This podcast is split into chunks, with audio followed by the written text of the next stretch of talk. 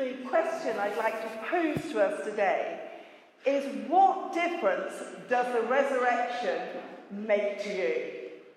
What difference does the resurrection make to you? And my guess is all of us, if we went round this room, would probably have slightly different but similar answers. And a lot depends on uh, where we stand and whether or not we believe that the resurrection actually happened. Um, so I guess if we did a big scale, on one scale there'd be those people who just, just at this point in time, just do not believe that the resurrection happened. And then there'd be on the other side where many of us here would sit, where we believe in the resurrection and the power that we are. I mean, I believe now that I'm standing here in the power of the resurrection. I tell you something, if I was standing here in my own power, I would have been out of that door a long time ago. I sat there in that seat there, as nervous as could be, saying, God, I just can't get up there. But then we sang that song, Christ alone, how we stand in the power of the resurrection. And I knew I could come up here and share that passion uh, with you. And then there's many of us, too, um, and there may be people here who stand somewhere in the middle of that scale. And that's okay too, because, you know, we read in that passage that Hilary read to us this morning about what happened there was somebody called Cornelius. He was a Roman centurion. That story that we read this morning from the Bible was said about 35 years after Jesus' resurrection. And a Roman centurion was there in Caesarea uh, Philippi and um, he saw the Jewish people around him all worshipping a God that he didn't know. And while he was there, he began to explore and think, I wonder if there's anything in this God that these Jewish people actually worship. And so he started to do what they did. They prayed at three o'clock in the afternoon. And so he thought he'd have a go. I'll pray at three o'clock in the afternoon and see what happens to a God I'm not sure if he even exists. And I'm sure there's people sitting here today who are not even sure whether or not God exists or not. But they believe perhaps that there's somebody bigger out there than they are. And so Cornelius went and prayed. And he saw a vision, a vision of a man in shining white saying to him, Send to Joppa, which would be like us saying, hey, send to Chippenham. send to Chippenham for uh, Peter, who is in the house of a tanner. Well, it probably wouldn't be a house of a tanner there. I can't think what people in Chippenham do work-wise, but uh, uh, a shopkeeper or a, uh, uh, I think they work in the railways and they work in a lot of tech in Chippenham. So send to the, the techie in Chippenham because there you will find Peter and ask Peter to come here and explain to you about God. And so Cornelius did exactly that. He sent and got Peter to come and explain. And the bit that Hilary read to us is him, is Peter explaining about who Jesus is and about the resurrection. And this morning, because it's Easter, I thought I would pick out three E's for us all to be able to perhaps remember this morning. And the, third, the first E that I want to look at uh, this morning from that story is that the resurrection is for everyone. You know, wherever you sit on that huge scale, whether or not you believe or you don't believe, the resurrection is for everyone. And that's the first thing that Peter says to them. He says that God shows no favoritism. He accepts people from every nation. He says that right at the beginning of that passage.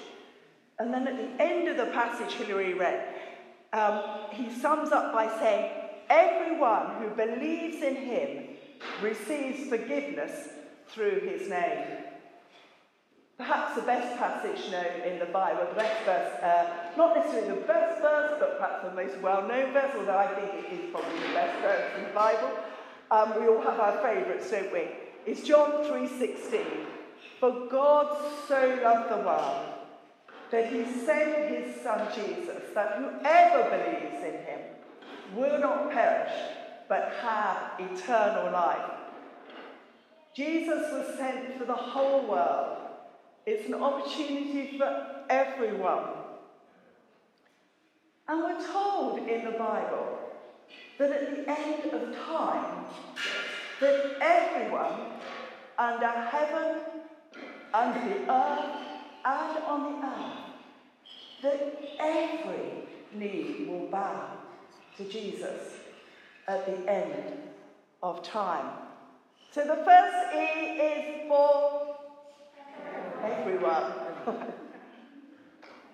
the second E is evidence. Well, we can all say it was okay for Peter. I mean, he was there. You know, on that first Easter Sunday, he met with Jesus. So easy for him, isn't it, to believe that Jesus rose from the dead. He didn't just see him once, he saw him umpteen times. So it was easy for him. But you know, Cornelius now is 35 years after that event. Um, so it's not quite easy for him, or is it? But what about us, 2,000 odd years later? Is it easy for us on that evidence? Well, first of all, there's a lot more witnesses now than there were on that first Easter Sunday. Millions and millions and millions, and we're told that there's two, was it 2,000? Whatever the figure, that mammoth figure that, that just gave, there's even more witnesses now. So there's all the witnesses that were there. But what happens if so many billion and billion and billion witnesses over 2,000 years perhaps have it wrong?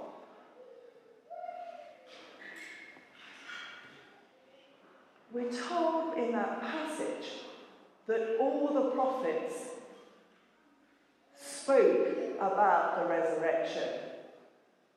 And I would challenge anybody to look and to read in God's word at how he predicted that Jesus would come. And there's over 300 prophecies that there are in the Bible that actually point to Jesus and point to his resurrection. I house this week, and um, I have got hundreds and hundreds and hundreds of books. And as I was putting all my books on my bookshelf, um, one fell on the floor. And it's this one. I didn't even know I had it. Uh, the Evidence for Christ. Um, and I picked it up and uh, I had a quick flick through it, and I felt God say to me, there is somebody here in this church today who needs this. I don't know who you are, uh, but anyway, if you want to take it away, or it could be somebody on Zoom, you know, uh, uh, it fell off my bookcase and I didn't even know I had it, so it's obviously looking for a, a new home that goes through the evidence. And that's another sermon in its, in its own right. And I'm not going to go through the evidence this morning, but there certainly is evidence there. But what I will say is this. I don't know how many of you uh, are ever tempted when a, when, a, when a lake gets frozen to go and stand on it. And you're always told you should never, never go and stand on that lake because that ice here in this country is just so thin, isn't it? And you could just fall through it. But the evidence for the resurrection is really thick ice. There are layers and layers and layers of it. Be like Cornelius and have a look at the evidence and see where it takes you.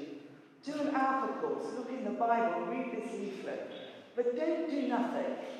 Don't do nothing. And the third E is eternal life. What difference does the resurrection make to you? I want to read uh, just this passage that is written by the Apostle Paul in um, the book of Philippians, in a letter he wrote to the churches when he was telling them about what the resurrection meant to him. And this is Philippians 3, verse 8. What is more, I consider everything a loss because of the surpassing worth of knowing Christ my Lord. I consider it all rubbish. I want to know Christ. Yes, to know the power of his resurrection and participation in his sufferings, becoming like him in death, and so somehow attaining to the resurrection from the dead. And I think this is really interesting what he goes on to say here, but more than interesting. Not that I've already obtained all of this, or have already arrived at my goal, but I press on to take hold of that for which Christ Jesus took hold of me. Brothers and sisters, I do not consider myself yet to have taken hold of it, but one thing I do, forgetting what is behind and straining towards what is ahead. I press on towards the goal to win the prize for which Christ has called me heavenward.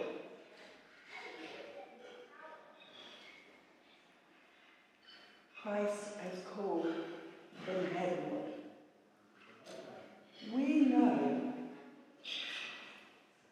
that if Jesus rose from the dead our resurrection is true, then death has been broken and conquered. Alleluia. And that death is not the end for us. We know that Christ is in heaven at the right hand of God. And he is making a place for us there. C.S. Lewis says that this life here is just a dress rehearsal. But the play is yet to come. That this life here is just a warm up of the football game.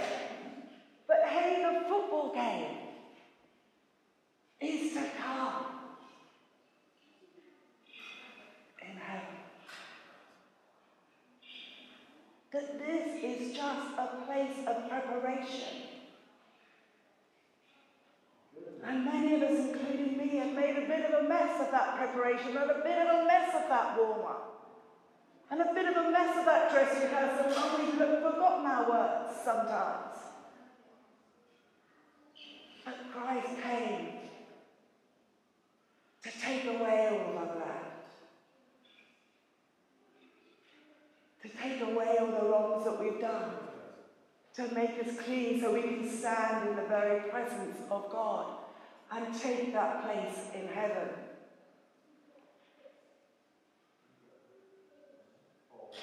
I had, um, I had a, one of my three children died at birth. What difference does a resurrection make to me? I know that that baby, called Joshua, is there in with God, and I will see him. One day the Bible tells me that. Amen. I know that this body that is beginning to ache, and I don't walk as well as I did or run as fast as I did, I'm going to get a new one in heaven. The Bible tells me that. I know it's going to be a place where there's no more weeping. And I'm longing to go there. But at the same, and I know that the, at the right time God will take me there. And that just makes such a difference in how we live our lives here, looking heavenward. I don't know about you, but when you watch the news or listen to it on the TV, it can be really, really quite depressing, can't it? You know, you hear of all the injustices in the world. But this passage that we've just read tells us that Jesus is going to judge the living and the dead. We're going to have to give an account of ourselves, and justice will be done. Otherwise, it's all rather unfair, isn't it? That people get away with all those things. When you see the news and you see the, all the people suffering on the news, you hear about the people being martyred for their faith. There's a special place in heaven for the martyrs and the people who have suffered so much. Do they need to really know, don't they? I mean, that's pretty good for us here. But they really need to know that this is just the dress rehearsal. That this is just a warm up and there is more to come.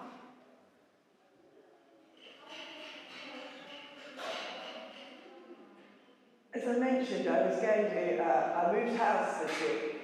It was the busiest week of my life.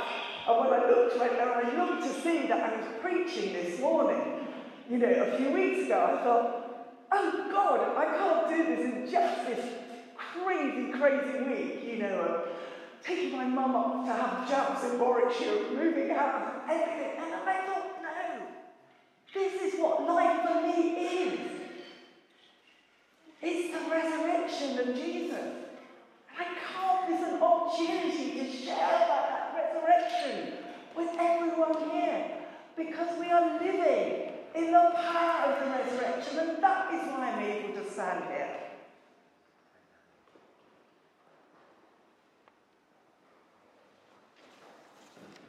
And we're in the middle, aren't we?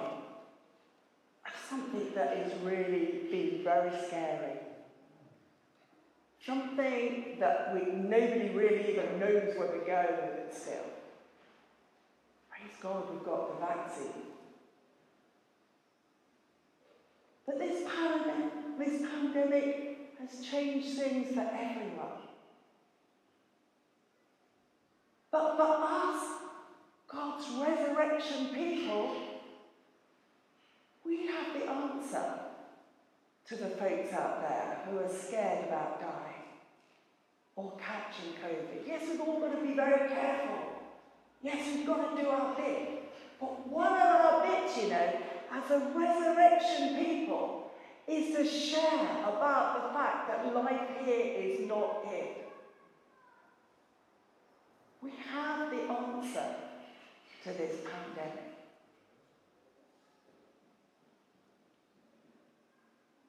And a responsibility to live it and share it. But we stand in the power of the resurrection to do that. It's nothing that we have done. It's that Christ died and rose again and overcame death. For everyone, the evidence is there. Let's share that eternal life with others. Amen.